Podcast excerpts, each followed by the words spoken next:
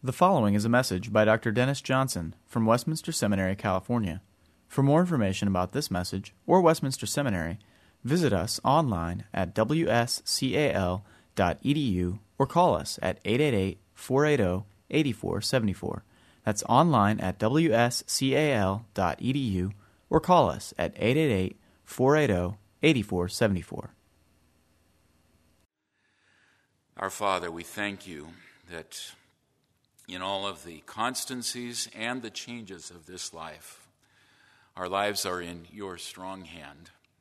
And then in your wise providence, uh, you have called us to belong to your Son and called us in the midst of outward life to stay close to your Son through the work of your Holy Spirit.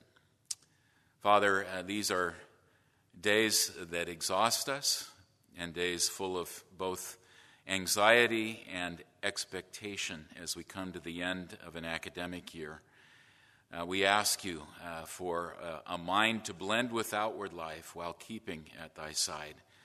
And encourage us uh, and remind us now of uh, the one to whom we belong in all of the changes of life in these few moments as we hear your word. We pray in Jesus' name. Amen. You may be seated.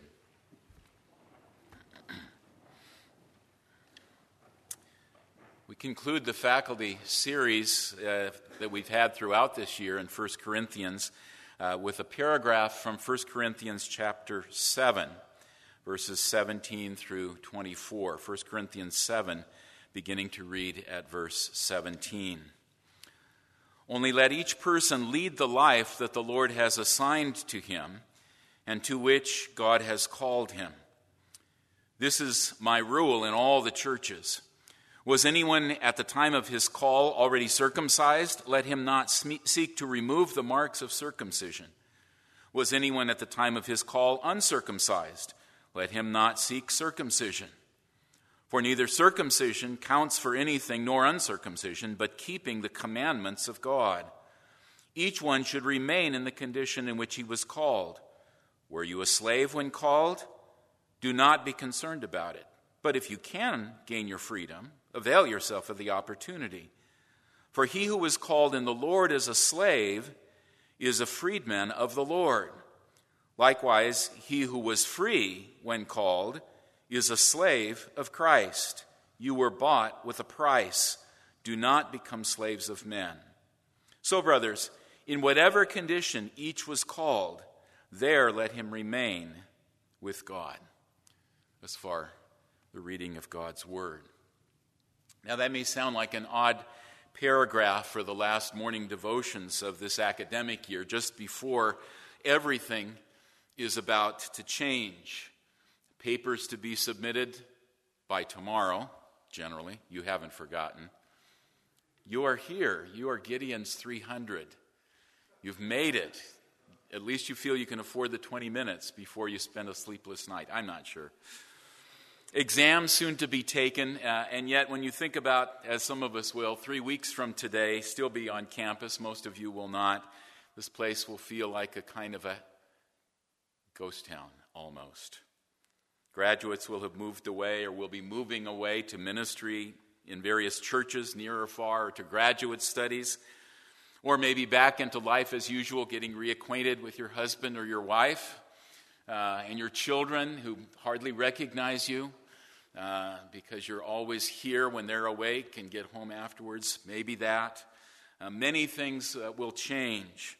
Uh, even our students who plan to be back in the fall, uh, in the next few weeks, you'll have changes as well. No classes, hooray. Perhaps you're going off to sample pastoral ministry up close and personal in an internship or plunging into work to earn the money for the fall tuition. Or, of course, just planning to spend a, an important sabbatical on the beach all summer. Not likely, I'm sure. Many changes ahead. Weddings, maybe. New babies having, soon arri- having arrived recently or soon to arrive. Lots of changes. Uh, and yet, it seems the, as if in this paragraph, Christ's apostle keeps hammering home one message stay put. Stay put. You hear it at the beginning of the paragraph, in the middle, and at the end. Verse 17 as the, the Lord has assigned a place, a place in life as the Lord has called, stay there. He uses the biblical metaphor of walking. Walk in that place that the Lord has assigned to you. In verse 20, each in the calling in which he was called, let him remain. Verse 24 at the end, each in the situation in which he was called, let him remain with God. Stay put, stay put, stay put. That seems to be Paul's motif. And so it is pretty strange to bring for me to bring those words to you as you're thinking about beyond that last exam and packing the U-Haul and getting out of hectic Southern California. Maybe even sound a little strange for me to be bringing these words to you as I'm looking forward to handing over the keys to the dean's office to Dr. Fesko in just 47 days. But who's counting? Stay put. But is that Paul's message, really? Simply stay put? Not, not really. In one sense, this paragraph seems a little odd for Paul even to say in the context of this letter. He'd been talking about issues related to marriage, most recently about spiritually mixed marriages between a believer and an unbeliever, and now suddenly he seems to be talking about circumcision and slavery. Uh, why does he bring this in at this point? Well, obviously, because the Corinthian Christians had some bizarre understandings about the implications of their new life in Christ. Some of them, as we see from the end of chapter 6, had drawn the conclusion that since what really counts is the spiritual, by which they thought the immaterial, the non physical, then what you do with your bodies really doesn't matter a whole lot. Feel hungry, you eat. If you feel like hooking up with somebody, you hook up. It doesn't really matter. They were drawing that kind of conclusions. Others, thinking that the body really doesn't matter, drew the conclusion that Paul read in their letter, as he says in verse 1 of this chapter. You wrote, It is good for a man not to have sexual relations with a woman. And others saying, if the immaterial is the only thing that really counts, then really even sexual relations between husband and wife is a distraction or a defilement, and we need to live celibate lives even in marriage. And of course, Paul rebukes the Gnostic conclusions from both sides. He says, What you do with your body, you are doing with something that God has created and that God has owned and redeemed through the blood of Christ. You are not your own, you were bought with a price. You are handling God's property in what you do with your body. And so glorify God in purity in sexuality. And to the married couples who think that sexuality in marriage is something that ought to be avoided, Paul says God created your bodies for this pleasure, and it's your duty to one another to heed his command to grant intimacy and pleasure to one another. And then, of course, he goes on to address singles, and he goes on to address, as I said, those uh, living in mixed marriages.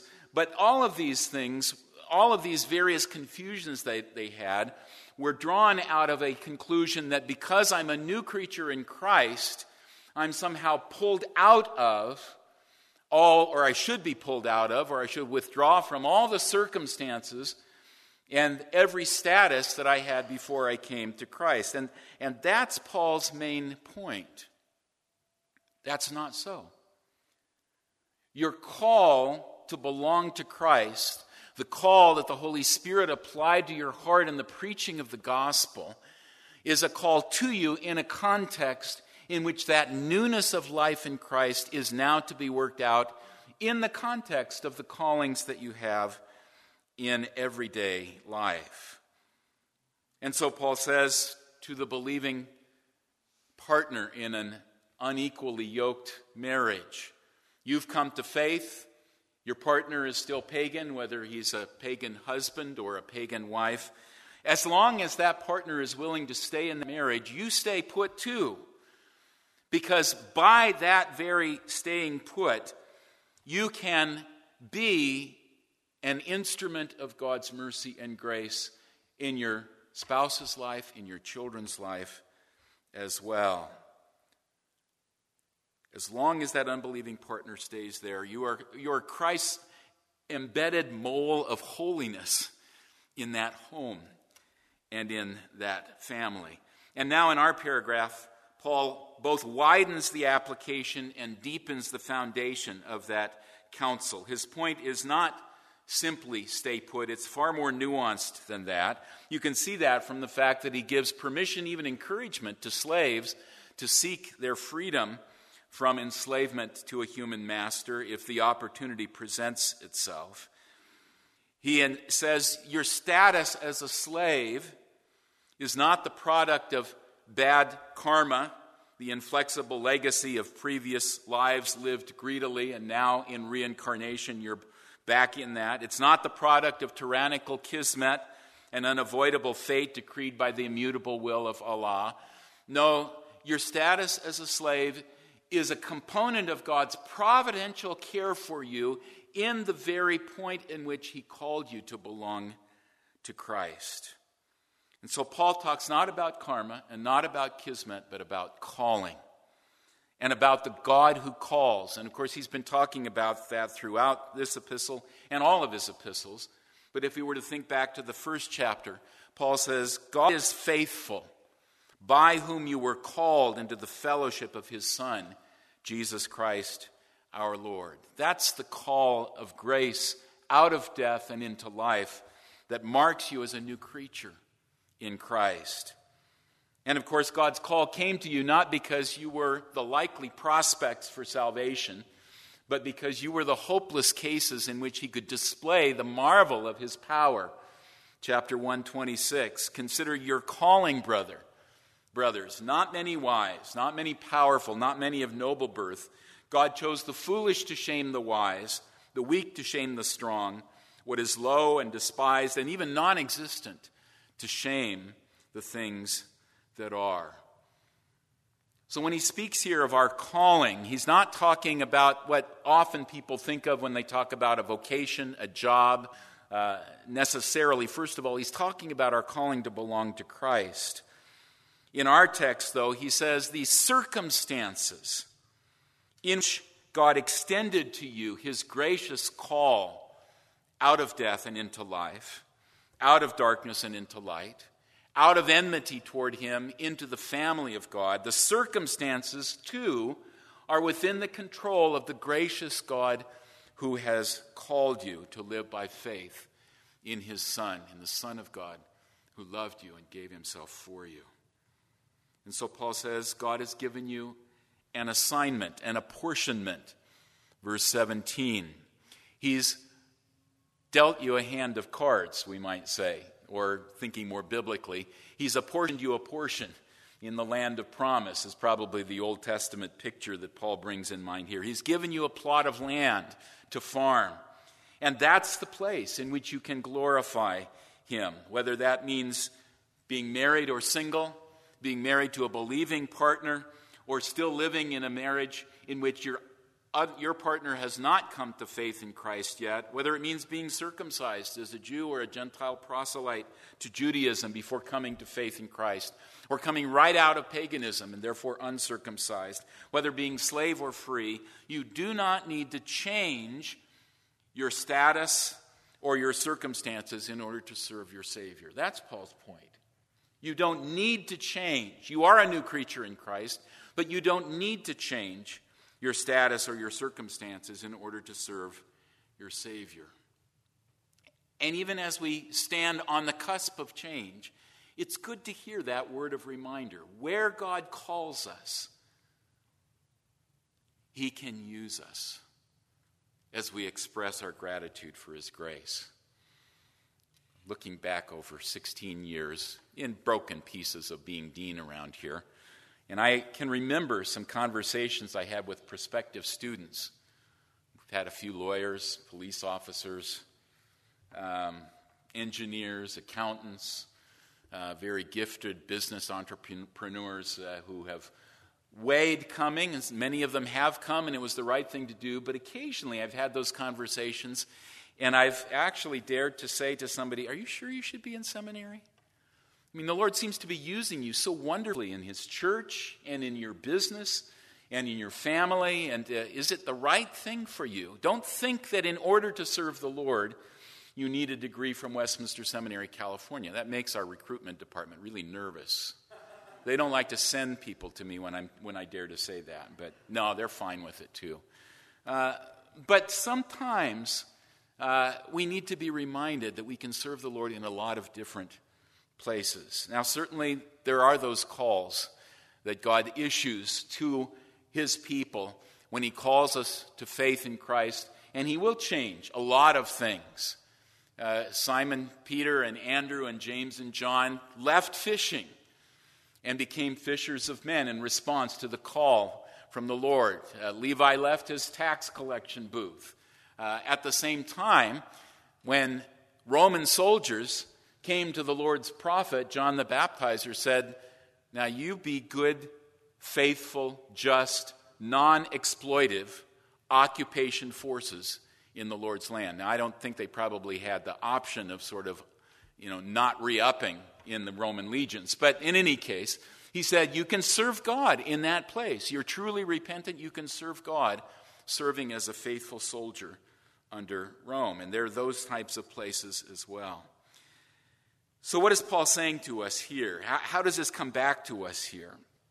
Well, I think more than anything else, as I see it, it comes back to the tendency I find in my own heart, and you perhaps find it in yours, of trying to fill in a particular sentence with a particular condition. The sentence goes something like this in my own mind I could really serve the Lord more faithfully, more fruitfully, more fully, if only. Now, how would you fill in that sentence? If only my health were better. If only biblical languages came more easily to me. If only finances weren't so tight. If, over, if only Westminster didn't have so many required courses so I could take the really interesting and useful electives. If only my wife were more content living in California. Or, and I have actually heard this, if only my wife shared my sense of calling to the foreign mission field, then I could really serve the Lord. But she's really nervous about the prospect of living cross culturally. Or maybe for some of you seniors right now, it is I could really serve the Lord more fully and faithfully if only a church would call me as a pastor, associate pastor, assistant pastor, youth pastor, intern, receptionist, whatever. If only, if only. For the folks who got this letter from Paul, I could really serve the Lord if only I could leave this marriage to an unbeliever and be united to somebody who shares my heart commitment to Jesus. If only I were circumcised. Or if only I could obscure the effects of my circumcision. If only I were a freedman. I don't think anybody would be tempted to say, if only I were a slave, then I could serve the Lord. But Paul's point is no, it's not the circumstances. In fact, he says to the slaves, You really are the Lord's freedman already. And to the free people, he says, You really are the Lord's slave. Don't think of your freedom as just a freedom to do your own thing. God's gracious call has come to you right where you belong in His perfect plan, with all of your connections and obligations and limitations and entanglements. And you can express a spiritual freedom that He gives to you in the midst of economic slavery and frustrating circumstances. And at the same time, if you have economic freedom, you need to use that not for selfish self service, but as Christ's joyful slave. So, as our callings change or stay the same, our ability to serve the Lord doesn't depend on those outward circumstances. It depends ultimately on the foundation that Paul points us to here that his call to us, in all the circumstances that he providentially controls in our lives, his call to us to belong to Christ is foundational. And you see, that's where he leads us in verses 23 and 24. Why should we not become human slaves if it's uh, within our power to do so? Why should we see ourselves, even if we find ourselves in slavery, as freed by Christ? You were bought with a price. You were bought with a price. He brings us right back in those few words to the cross. Remember whose you are. Remember to whom you belong. Remember, never ever forget, in whatever your status or circumstance, the cross on which Christ paid the price to make you his very own. And then, verse 24 remember that the Christ who died for you, by his Spirit, goes with you in all the callings.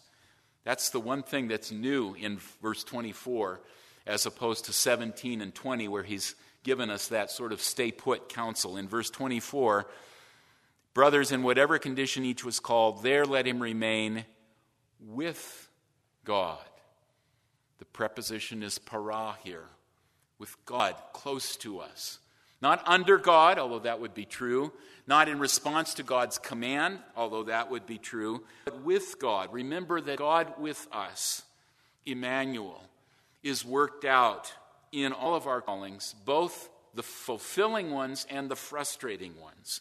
The callings in which we seem to be hemmed in on all sides, and those in which it seems that He's opened wide doors of opportunity to broadcast His word and to reap His harvest in whatever the calling, as you wait, as you work, as you write papers tonight, as you study in these next weeks, and then beyond, whatever your calling in terms of the everyday of life, remember that ultimately your calling is to be the possession of Jesus Christ and the companion of Christ as he is with us in our callings. I don't know when whether Paul is thinking of with, with God here was thinking back to the account of Joseph's time in Egypt. Uh, it made me think of that, but I'm not claiming a, a direct allusion, but thinking of that low point in Joseph's calling to be uh, really the instrument of rescue and redemption for God's people. Genesis 39.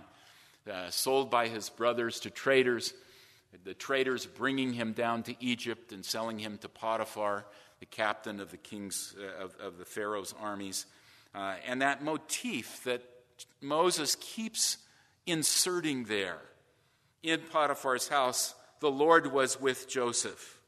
Verse 2 of Genesis 39. The blessing of the Lord was on all that Potiphar had because of Joseph. Verse 5. And then when Joseph is uh, slandered by Potiphar's wife and imprisoned uh, without a trial, uh, put in prison. Still, we read, the Lord was with Joseph, and the Lord was with him, and whatever he did, the Lord made it succeed. Seems an unlikely place to find the presence of the Lord. And yet, the inspired author Moses emphasizes that in that place God was with him. I don't know where you'll be a month from now. You think you know, perhaps. You may or may not know. There may be surprises.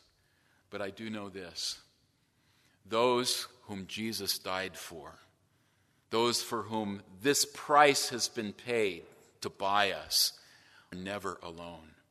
And that means in that status, in those circumstances, wherever you and I find ourselves, whether radically changed or still the same, the fact is Christ can glorify his name through us in that place as we rest in him and in his grace. And out of that rest, as we respond in grateful service, trusting that the Lord can use us wherever he calls us. Let's pray together. Father, thank you for the assurance that we have been bought with a price and therefore belong to you, body and soul, in life and in death.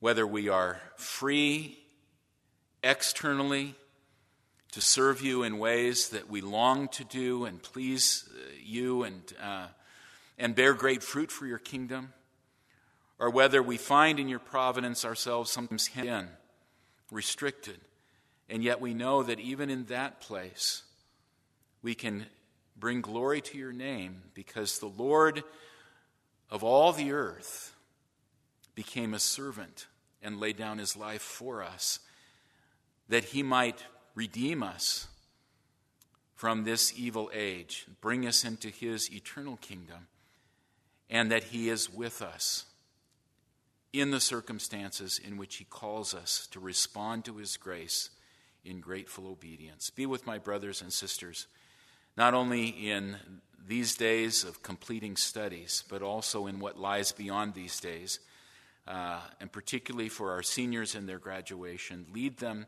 to places of service for which you've been preparing them. We pray in Jesus' name. Amen.